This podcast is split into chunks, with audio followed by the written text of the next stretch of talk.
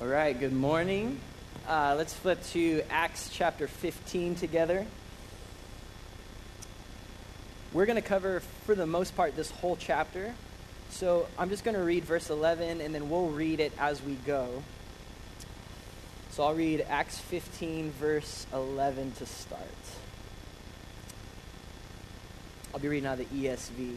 Acts 15, verse 11 says this But we believe that we will be saved through the grace of the Lord Jesus, just as they will. Let's pray one more time. Jesus, thank you for your word, for your grace. We thank you for this chapter, Lord. Um, Lord, I admit I'm uh, feeling excited. I kind of feel like a fire hose right now. I just pray for supernatural uh, mouths to receive your word and all that's going to come. And um, would it just lead us to worship you together? It's in Jesus' name. Amen. Well, I grew up in a Christian home. I went to a Christian school my whole life through college. Um, and, you know, growing up, I learned what, what, you know, good Christians were supposed to do, what uh, we weren't supposed to do. I learned all the Bible stories. I learned how to, like, read the story and learn, okay, this is what you're supposed to do, this is what you're not supposed to do. I went to a Christian college here in town, learned more about the Bible, more about what I was supposed to do and what I was not supposed to do. And uh, I'll be honest, I hated it. I hated it. I hated reading the Bible. Um, imagine spending time with somebody, and every time you hung out with them, they said, by the way, uh, you need to stop doing this, and uh, this is what you need to be doing, just every time. That's what my relationship with God and His Word was like. Every time I opened this page, I just felt like, okay, man, I'm blowing it over here, and I gotta try harder over here. That's, I mean, literally, my entire life, that's what it felt like. That was the lens through which I viewed Jesus and his word. And it's not a surprise that, it, that that was frustrating, right? It's not a surprise I didn't want to read the Bible. I wasn't excited to get in the word of God because it was just about me and how I was blowing it or uh, how I could not be blowing it. And, and here's the other thing there were good days, right? Like we've all had good days where you're like, man, I got up early, I read my Bible, I like didn't give into that temptation, I'm killing it. God is so stoked with me. And then the next day I would blow it and I would be spiritually depressed. And I was like, all day long, just God's so bummed with me. I'm so bummed with myself. And it was this endless cycle of work hard and then fail and then try to get back up and then fail. And it was a miserable experience. Uh, then, seven years ago, as a church, we went through the book of Galatians. If you were here, you remember that. Um, and the Lord used this book to like ridiculously wreck my life. Um, this is what I heard God saying. You think you and your good deeds are enough to make you righteous before me? Like, think again. I'm holy. I am perfect. No amount of your good deeds are going to make you holy and perfect. And I was, I was finally broken in like a different way. My eyes weren't actually on me, they were on a holy, glorious God. And I realized, wow, I'm more desperate than I ever thought I was. There is no hope for me to pull this thing off. And it was in that moment of brokenness that the glory of the cross shined through to me. Only Jesus is enough. Only Jesus is good enough. Only Jesus is righteous. And on the cross, he took my unrighteousness, forgave me of my sin, and then gave me his righteousness. And what I realized was this whole thing, the Bible and church, is actually about Jesus and what he has done for me. It was not about me and me trying to like get my act together and then fail and then keep going. And then I was shown a, a verse in John chapter 5 where Jesus was talking to the Pharisees and he's like, listen, you guys, you guys are all about the Word of God, but you don't realize that the Word of God is all about me. And I realized that Jesus was on, so to speak, every page of the Bible. The cross was on every page of the Bible. And so, so here's how it would go I would open up to Genesis and I would read something and I would feel bad about myself and then I would try harder. Jesus is like, no, listen, look for me in Genesis look for me because when you read it, you will realize you don't measure up. But then remember the cross and how I fulfilled Genesis. And then when you come to me, you can be holy and righteous as well. And so I realized, I learned that on every page of the Bible, there's not just, hey, get your act together, there's good news of Jesus and what he has done.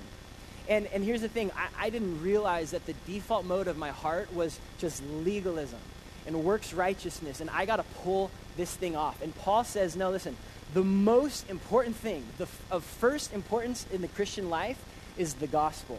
What Jesus has done for you. And he even says in 1 Corinthians, you need to be reminded of it every single day because we can think, okay, yeah, yeah, Jesus, the cross, I'm in the club now, but now I got to get my act together. And Paul's like, listen, you need to remember every day what, so this is about Jesus and what he has done. When you wake up in the morning and open your Bible, it's about Jesus and what he has done. When you blow it halfway through the day, remember Jesus and what he has done. When you go to bed at night, don't feel good because you did a good job or bad because you did a bad job. Remember Jesus and what Jesus has done. That's the gospel that we need to be rem- reminded of every single day. Which brings us to this chapter of Acts. Uh, it's been said this is the most important chapter in the New Testament. Uh, it's been said that uh, this is the most important event in the history of the church besides the death and resurrection of Jesus. Like the uh, significance of this council we're going to read about cannot be overstated. So, um, like I said, I'm feeling like a fire hose. If I, I decided not to do points because there would be like 27. So uh, we're just going to read verses and then look at the glory of Jesus together. You guys ready? So here we go. Um, how we're going to break this up is kind of three sections. If you if you think kind of like linearly, uh, verses one to five is the setting, verses six to twenty one is the council, and then verses twenty two to thirty five is like the response. Um, so let's read verses one to five together. Let's get the setting of what is going on. Acts 15, verse 1. But some men, and I'm sorry, I'm going to pause right here. What's, what's happening? Why does it start with but? because Paul and Barnabas just finished their missionary trip, and a bunch of people are getting saved. But remember who was getting saved? It wasn't Jews, it was Gentiles. And so this is starting to cause some friction. So this is, this is the context of what's going on at the beginning of this chapter. But some men came down from Judea and were teaching the brothers, unless you are circumcised according to the custom of Moses, you cannot be saved.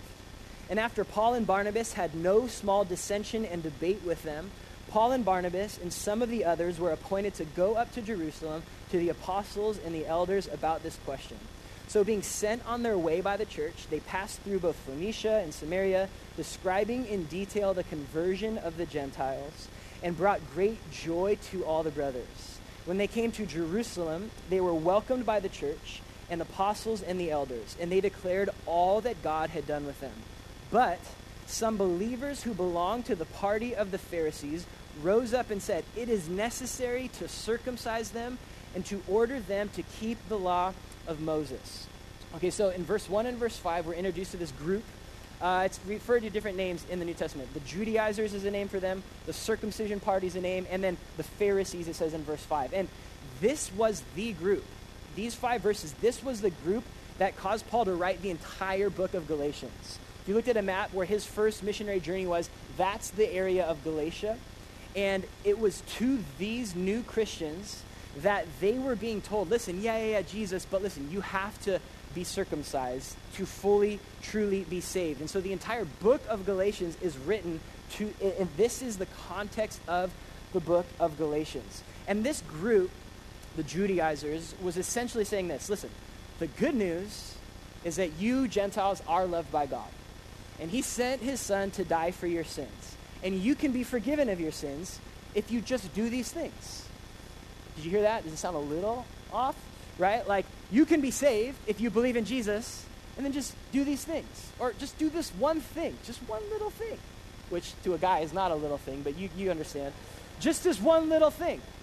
Now, Paul doesn't agree with this group and what is being taught. In verse 2, it says, Paul disagrees with them, debates much with them. And if you look to the book of Galatians, we can get a little more like meat. What were, what were they debating specifically? I'm going to read just three verses just here. This is what the debate would have sounded like. This is what Paul would have been saying to these people. He said this in Galatians 2:16. A person is not justified by works of the law, but through faith in Jesus.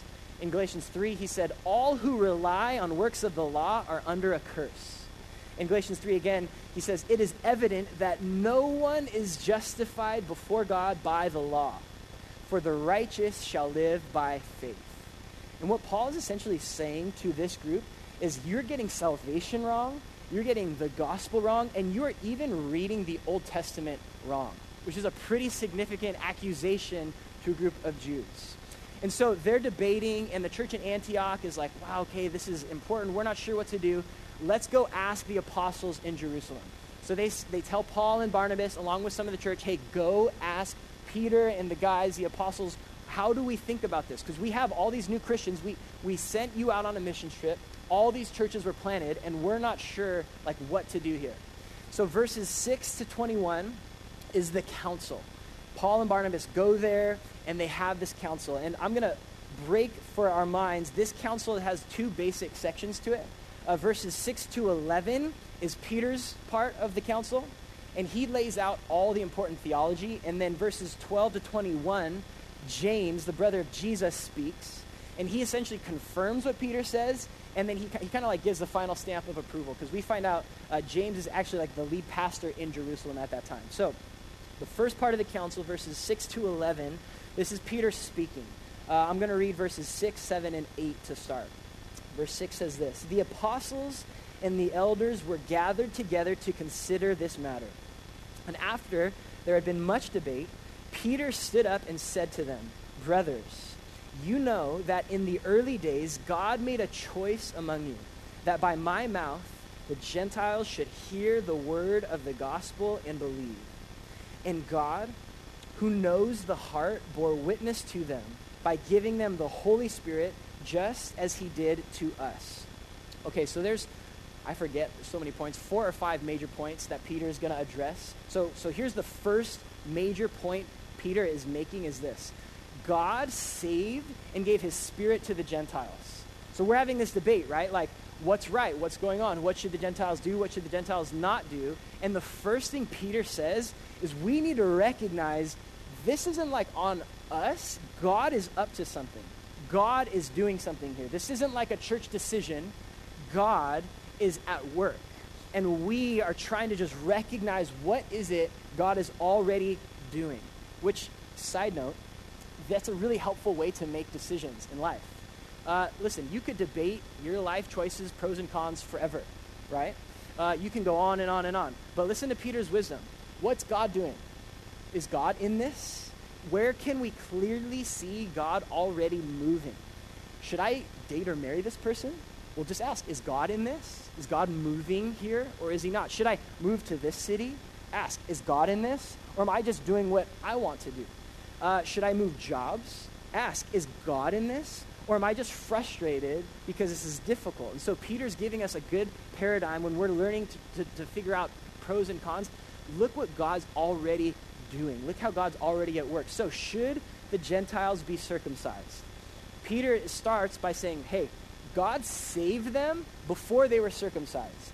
And God poured out his spirit on them before they were circumcised.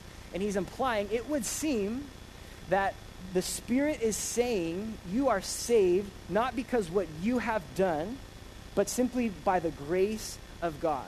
And Paul later confirms, he, he writes a similar argument in Galatians when he says this in Galatians 3. I'll read it for us. Let me ask you only this Did you receive the Spirit by the works of the law or by hearing with faith?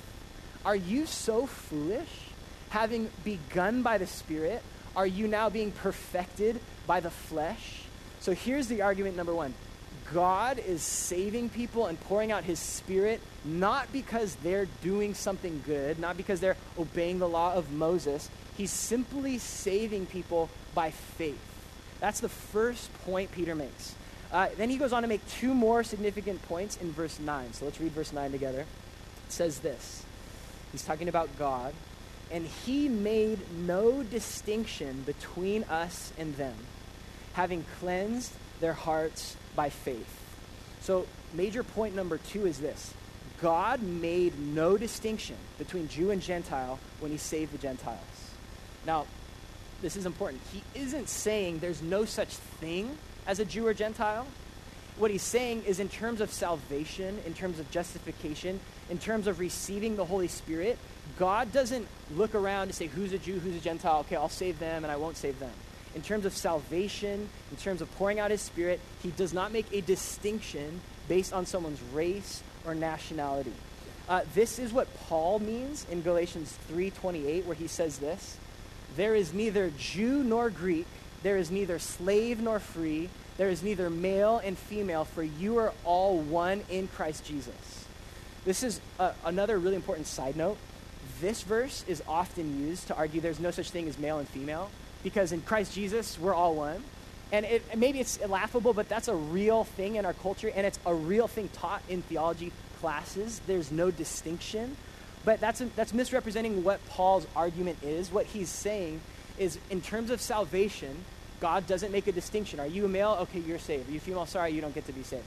Who gets my Holy Spirit? Are you a male? Oh, no. What he's saying is, God does not make distinctions in salvation and pouring out his Spirit based on race, based on your economic status, based on your Jew or Greek. God, by grace, saves everyone. And that's really, really important. And, and it's also easy to miss how profound this verse is.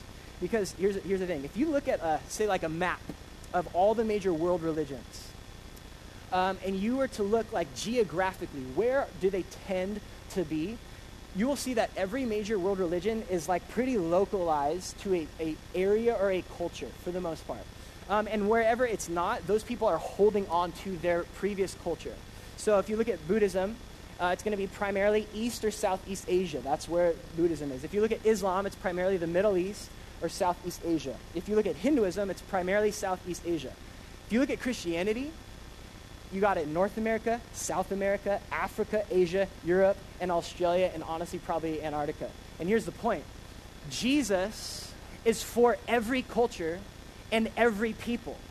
He's the only cross cultural savior there is. He's the only one who says, Are you this ethnicity? Are you from this country? Are you from this background? You are all welcome to come to me as you are. Jesus does not make a distinction based on your economic, socioeconomic class, your gender, and he actually doesn't even ask you to change those things. We learn in Revelation that every tribe and tongue and nation will be worshiping Jesus. That's, that's a beautiful thing, and that's unique. Jesus is the only cross cultural Savior. And it's worth saying, um, you know, we, we're, we're here in California, we're here in CARP, we're kind of like, oh yeah, we're past racism, like we're not about that.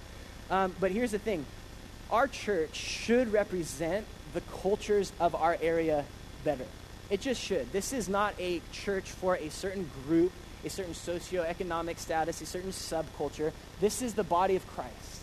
And we should represent the church in Carpinteria, the church in Santa Barbara, Ventura, wherever we're from. And we can look around and notice hey, there's a major people group missing from our culture that's not here.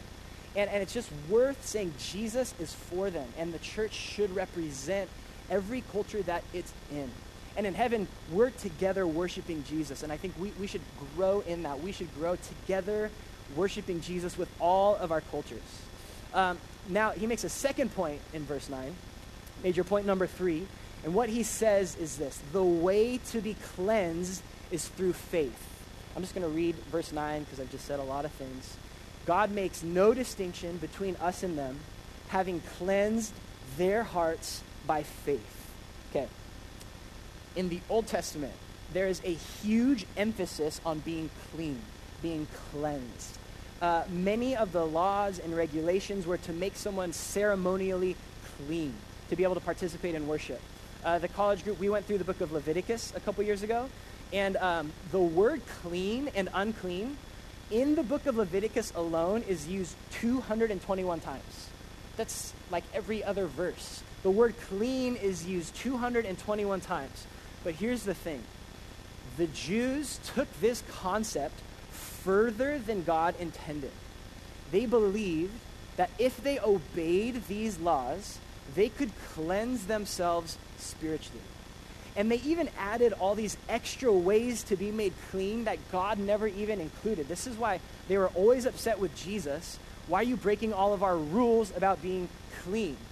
And it's really easy to kind of like roll our eyes at the Jews because we're so culturally removed, right? Like, yeah, they're crazy about being clean, kosher, this, that. But here's the thing we do the same thing. We think that if we do the right spiritual practices, we can clean ourselves. The more I come to church, I feel clean. The more I read my Bible, I feel clean. I take communion, oh, I'm clean. I get prayer, I'm clean. I share my money, I'm clean. I tell someone about Jesus, I just feel really clean. I'm killing it. Listen, this is not true. It wasn't true in the Old Testament. It's not true now. The only thing that makes someone clean is the blood of Jesus. That is it. That is the only hope for humanity, the blood of Jesus. Because we know God is too holy for us to clean ourselves. And even if God gives you a scrub and says, hey, scrub yourself, we're going to mess it up. I think of like a little kid who's playing outside in the mud, and he's like, oh man, my parents are going to be so mad. And so this little three year old's like, let me get myself clean. Like, he's probably just going to make a bigger mess, right? You don't trust a three year old to clean himself. He needs someone else to be clean. It's the same way with God. We cannot clean ourselves up spiritually. Paul says this in Galatians 3 5 through 6. Does he who supplies the Spirit to you and works miracles among you do so by works of the law? Is that how God does it?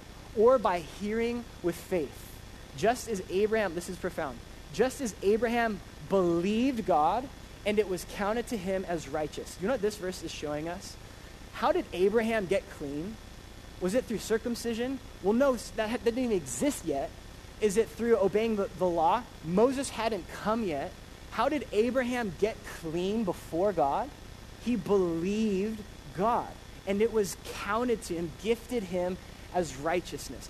Abraham wasn't perfect. We know that. He did some interesting, uh, debatable, sinful things, but his faith in God made him clean.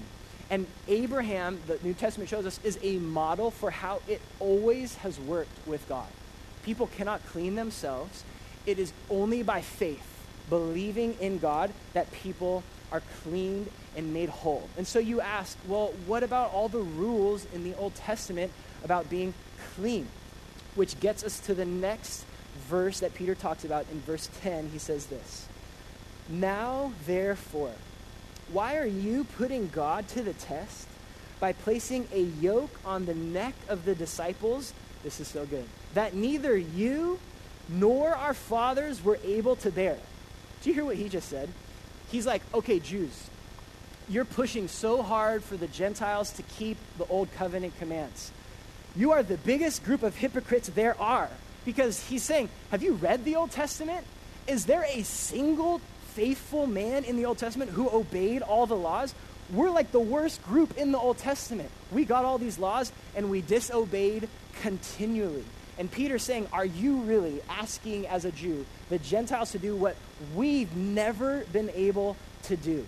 And then, you know, someone would say, Well, listen, Peter, we're not saying they have to obey all the laws, just circumcision. That's the only one, just some of the law. And we know Paul says of this exact idea later in Galatians, and he for sure would have said it in this debate, says this. I think we have it up here, Galatians 3.10 now, maybe not. Okay, cool. For all who rely on the works of the law are under a curse. For it is written, Cursed be everyone who does not abide by all things written in the book of the law and do them. Peter's saying, listen, if you want to live by the law, then you got to do it perfectly. You can't just pick and choose what parts of, I'm going to obey God over here, but not over here. He's saying if you want to rely on circumcision, you have to rely on the whole thing. And, and listen, if, if we're relying on even part of it, we're all doomed because no one can obey all the law. It, no one has ever obeyed all the law except for Jesus. Which then leads us to his last point in verse 11. He says this But we believe that we will be saved through the grace of the Lord Jesus, just as they will. And his point here is this we, everyone, Jew or Gentile, are saved by grace. That's what the Old Testament and Old Covenant was actually all about. Do you know that? Did you know that it was always grace in the Old Testament? That's what all the sacrifices were about. It was a pointer to our failure to meet the commands of God, our need for a substitute to take our sin for us to be forgiven. And this is what Jesus came to do to fulfill the law, to fulfill all the Old Testament, all of its signs and its symbols. And yet the Jews missed this big picture that it's all about grace. They, this is, listen, this is so profound. They turned what was a gift from God, God's word and his law, into religion. They took a gift and turned it into religion. If you obey the rules, then you'll be forgiven. They didn't see that the rules and the law was a pointer to the grace of God. If you look at um, the Old Testament and you look where Moses and the Exodus and the giving of the law, there's a pattern there. God shows up to a people enslaved and rescues them by grace. They didn't earn it. They didn't have. They didn't even have the law. He rescues them, brings them to Himself, and then as He's with them, He's like, "Hey, now we're gonna like live together, and and this is how we can do it, and it's gonna be beautiful." I want you, because I've already rescued you and saved you by grace, I want you to learn what it's like to walk with me. This is my gift to you towards life. And what we tend to do is take a gift from God and we turn it into this thing it was never meant to be this legalistic religion like okay i got to do this and if i don't do this i won't have the grace of god and i got to keep going or maybe i got in by the grace of god but now i got to keep myself obeying so that i can keep getting the grace of God. And Peter is showing us that the good news of Jesus confronts our religion. Because, listen, we are the same. People have always been the same. We have always, legalism is the default mode of our heart. I'm doing a good job, so I feel right with God. I'm doing a bad job, so I'm not right with God. And, and the gospel of Jesus says, no one is good the only way to be right with God is through grace. And here's, a, here's an interesting thing about legalism, where we just obey all the rules and then we think we're right with God. It has a really small view of what Jesus did on the cross. It's really easy to think, yeah, Jesus, thanks for getting the ball rolling, but I am the one who's going to finish it. Like, I'll save myself. It's easy to think, Jesus, thanks for, yeah, that like gift you gave me, but like, I got it from here. That's a really small view of the cross. And what we often forget about, I think we, we boil salvation down to Jesus forgave my sins, simple transaction, I go to heaven. We forget that Jesus doesn't just remove our sins, like, he fulfilled the law on our behalf. Part of salvation, part of your relationship with Jesus, part of your union with Jesus, is you gain the righteousness of Jesus. As if you fulfilled every commandment in this book. And you are gifted the righteousness of Jesus. When God looks at you, he's not like, okay, I'll let you in. He sees the righteousness of Jesus over you. And another beautiful piece of salvation is actually freedom from the weight of the law that we could never obey. Man, I used to live under weight, and it was real weight. I would read do this, don't do this. And it was just weight. And every time I came to church or I read my Bible, it was just weight upon weight upon weight. And Jesus says, Come to me, all who are weary, I will give you rest. My yoke is easy because I'm the only one strong enough to carry the weight. I'll take it off of your shoulders and I will give you myself and I will carry you. And that is a light burden. The cross does not just forgive us of our sins, it gives us the righteousness of Jesus and the freedom from the weight of the law. Now, um, I'm going to mention this again, but here's what we tend to do in the church. We tend to want to add weight back to our path. We tend to pick a couple rules. Um, maybe they're in the Bible, maybe they're our preferences, and we tend to add weight. Do you know what? If I don't do this, I'm good with God. If I if I do this, oh man, I'm not right with God. And do you know what? I do that for other people too. I don't like alcohol. And so I think that if someone drinks, do you know what? I don't think they're right with God. I'm going to add some weight to the pack that's not in the Word of God. I don't like this, I don't like that. That is the definition of legalism. Adding something to salvation that is different than what Jesus has already done. We add weight to the pack. And I'll, I'll just say it now. If that's your attitude, and here's the fear well, if we don't add stuff to the packs, people are just going to run wild and they're just going to rebel and they're just going to do stuff. If that's what you think, that's a wrong understanding of the grace of God. Because we know the grace of God changes a person. It saves them from the inside out. It's not, don't do this, then you're in. The grace of God says, I've been rescued by Jesus. I have a new heart. I'm filled with the Spirit. This book is beautiful, and I want to run after God. And, and how silly to think, no, people also need some of my preferences to make sure they're okay. Like, that doesn't change people's hearts. Parents, we know that doesn't change your kids. It, it actually is just weight that makes kids like just want to get out. Like, I'm going to prove them wrong. I don't like this weight. It, when we add human law to salvation, it, the response is always wrong. And this is what Peter and Paul and the apostles are fighting for. Do not add something extra to salvation. Salvation is enough. A new heart that loves Jesus is enough. If you get a new heart, you will bear fruit. And so Peter makes his points, and then we get to verse 12, and James speaks up, and he essentially confirms it, but we'll just we'll read straight from 12 to 21 what James says. In all these, at all these, the, this, I wrote something wrong, I'll start, I'll read my Bible. And all the assembly fell silent.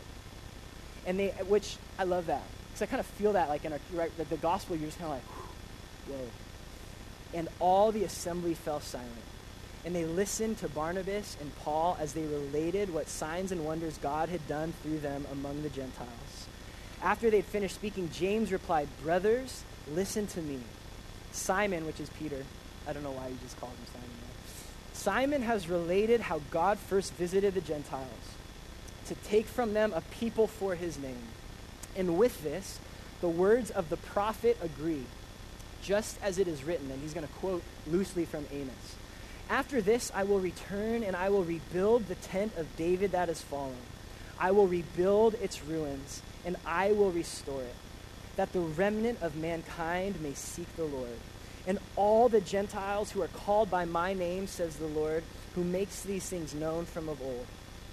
Therefore, my judgment is that we should not trouble those of the Gentiles who turn to God, but should write to them to abstain from the things polluted by idols, from sexual immorality, from what has been strangled, and from blood. And for from ancient generations Moses has had in every city those who proclaim him, for he has read every Sabbath in the synagogues. What James is essentially saying is like, yeah, Peter got it right. I just want to add a couple things. He's saying, listen, God has always had this plan of including the Gentiles. And he quotes Amos because Amos talks about the, the tent of David fell. They didn't complete what they were supposed to. They fell. They were in ruins. But God says, I'll rebuild the ruins, and as I rebuild the people of God, I'm going to include the nations in that. The Gentiles will be built in to the people of God, those who are called by my name. And, and so James is pointing out this was always the plan. Gentiles were always supposed to be included. And here's, here's what the Jews thought they took their chosenness and use it as a means to exclude. They thought they were chosen because for some reason they were better. But, but God explicitly says, I chose you because you are the least of all the nations. And through you, as my chosen instrument, I'm going to bless and rescue the world. That's always been God's plan. He chooses and saves the weakest, most sinful as a point. Because it's about me, God saying, and what I do, I rescue. So I'm going to take this little group of people and I'm going to show and I'm going to work through them my plan to save the world. That was always the plan. But the Jews were like, oh, we're chosen because we're awesome. We're chosen because we're special. And so they just kind of like circled up and, and excluded everyone. And God had to break them down and be like, okay, I'll do it myself. I will include the Gentiles. And we're the same way, right? Different cultures make us uncomfortable. uh, sometimes things that aren't wrong seem wrong just because they're different. But, but God, and, and, and James is pointing out, God has always wanted to bring people in. And you know what's crazy? Uh, it's not included here, but Peter totally blew it later. Uh, in Galatians 2, I won't read it all, but Peter knew all this stuff. But Peter shows us that though we may have the right theology, that Jesus loves all people and came and it's by grace, we may still be led astray in how we live and in our attitudes. If you remember the story, Peter knew all this, and then the, the group of the Jews came down, and Peter felt pressure, and he stopped eating and doing community with the Gentiles out of re- this fear of people and what they would think. And, and what Paul says is he was living out of step with the gospel. And, and so Peter goes, I mean, Paul goes and confronts him to his face, like, bro, you know, you know, you know the truth, and you are not living in step with the gospel. You can't pick the right certain people to be around. The gospel is about including everybody. Everyone is welcome in. And so the council makes a decision and they write it in a letter. They send it back to the church in Antioch and to all the Gentile churches. And so we're going to read together the letter and, and what they said. There's not too much new, but there'll be a couple important things to notice. So let's read verses 22 to 23. Then it seemed good to the apostles and the elders with the whole church to, to choose men from among them and send them to Antioch with Paul and Barnabas. They sent Judas, called Barsabbas, and Silas, leading men among the brothers, with the following letter The brothers, both the apostles and the elders, to the brothers who are the Gentiles in Antioch and Syria and Cilicia, greetings. So, real quick, um, this chapter is significant not because it only not only because it clarifies the gospel but this this chapter is a profound model for uh, significant decisions in like church history. This how this happened uh, led uh, the church throughout these 2000 years to make really important decisions. Um, you know we're like 21st century we just assume yeah this is just what's right and wrong and this is the bible but the church had to discern like what books of the Bible should be in the Bible and what books shouldn't be. And how is Jesus fully man and fully God? Or how is God three persons in one? And so there were these things called councils throughout church history where they just did this. They got all the leaders together, they looked to Scripture, they sought wisdom, they debated, they sought the Holy Spirit, and then they, they began to make significant decisions that we trust the Holy Spirit really led them to. And you know, the church kind of drifts and then ref, ref, like reforms happen, but this is the model that our that our family, think about that. Our family has used to determine what is right and wrong. Now, let's read the content of the letter together. We're going to read verses 24 to 29. It says this. This is the letter. Since we have heard that some persons have gone out from us and troubled you with words, unsettling your minds, although we gave them no instructions, it has seemed good to us, having come to one accord, to choose men and send them to you with our beloved Barnabas and Paul, men who have risked their lives for the name of our Lord Jesus. We have therefore sent Judas and Silas, who themselves will tell you the same things by word of mouth. For it has seemed good to the Holy Spirit and to us to lay on you no greater burden than these requirements that you abstain from what has been sacrificed to idols, from blood, from what has been strangled, and from sexual immorality. If you keep yourselves from these, you will do well. Farewell. Now, uh, the council, just to sum it up, they decided, you know what? They don't need to be circumcised. Um, they don't need to uh, adhere to old covenant laws. But you may wonder, so what is this little list here at the end, right? Like, no food sacrifice to idols, no strangled blood, sexual morality. And, and it's really easy to go right back into like legalism and think, so this is the new law. Like these are the things. Listen, you don't if, if it's blood of Jesus, yeah, yeah, yeah, but like also these. Don't if you if you do, don't do these, you're not saved. But that's not what's going on here. What's going on here is gospel love and consideration. Because listen, this little list is what would be specifically really offensive to a Jew. If you're a Gentile, you're like, I've been strangling animals and sleeping around my whole life, like whatever. But if you were a Jew, you didn't just like eat raw meat. You didn't just sleep around. Like that culturally even was like, whoa. And so what the church was doing to the Gentiles is like, you're saved by the blood of Jesus, but please be considerate of your brothers. Please think like more than just your freedom in Christ and think about what it would be like to be a Jewish believer and see you just scarfing down some steak, right? Like, be considerate, be thoughtful. The gospel changes our attitude toward one another. The gospel saves us by grace, but it then teaches us to love our brothers and sisters in Christ. And so I brought up alcohol earlier. Listen, it's in the Bible, you can drink it. But be considerate. It is not in step with the gospel to just be drinking like, look, I'm free. You, you don't think so? Whatever. Like, I'm free in Christ. This, that's not the attitude we learn that the gospel shapes us to have. That's, that's not the right way to think about it. And whatever it may be, whatever it may be, how do you dress, or what music do you listen to, or what movies do you see, we're learning be considerate of your brothers and sisters in Christ. That is what this council is saying. Listen, you're free from the law. Jesus fulfilled it all. But be considerate of your brothers and sisters. And so then let's read the last five verses together the response of the church in Antioch. So when they were sent off, they went down to Antioch, and having gathered the congregation together, they delivered the letter. And when they had read it, they rejoiced because of its encouragement. And Judas and Silas, who were themselves prophets, encouraged and strengthened the brothers with many words. After they had spent some time, they were sent off in peace by the brothers to those who had sent them. But Paul and Barnabas remained in Antioch, teaching and preaching the word of the Lord with many others also. The, the point here is that the gospel led to joy. It led to encouragement and strength and joy. It is not encourage we don't get encouragement because of how good we are, what a great job we've done, but Jesus. We don't get strength because of who we are and how God naturally made us, but what Jesus has done. The gospel, as we see it bear fruit, they rejoiced because of its encouragement. And so that is the proper response this morning. We are going to rejoice because of the good news of Jesus. We're going to take communion not to cleanse ourselves, but to remember what Jesus has already done.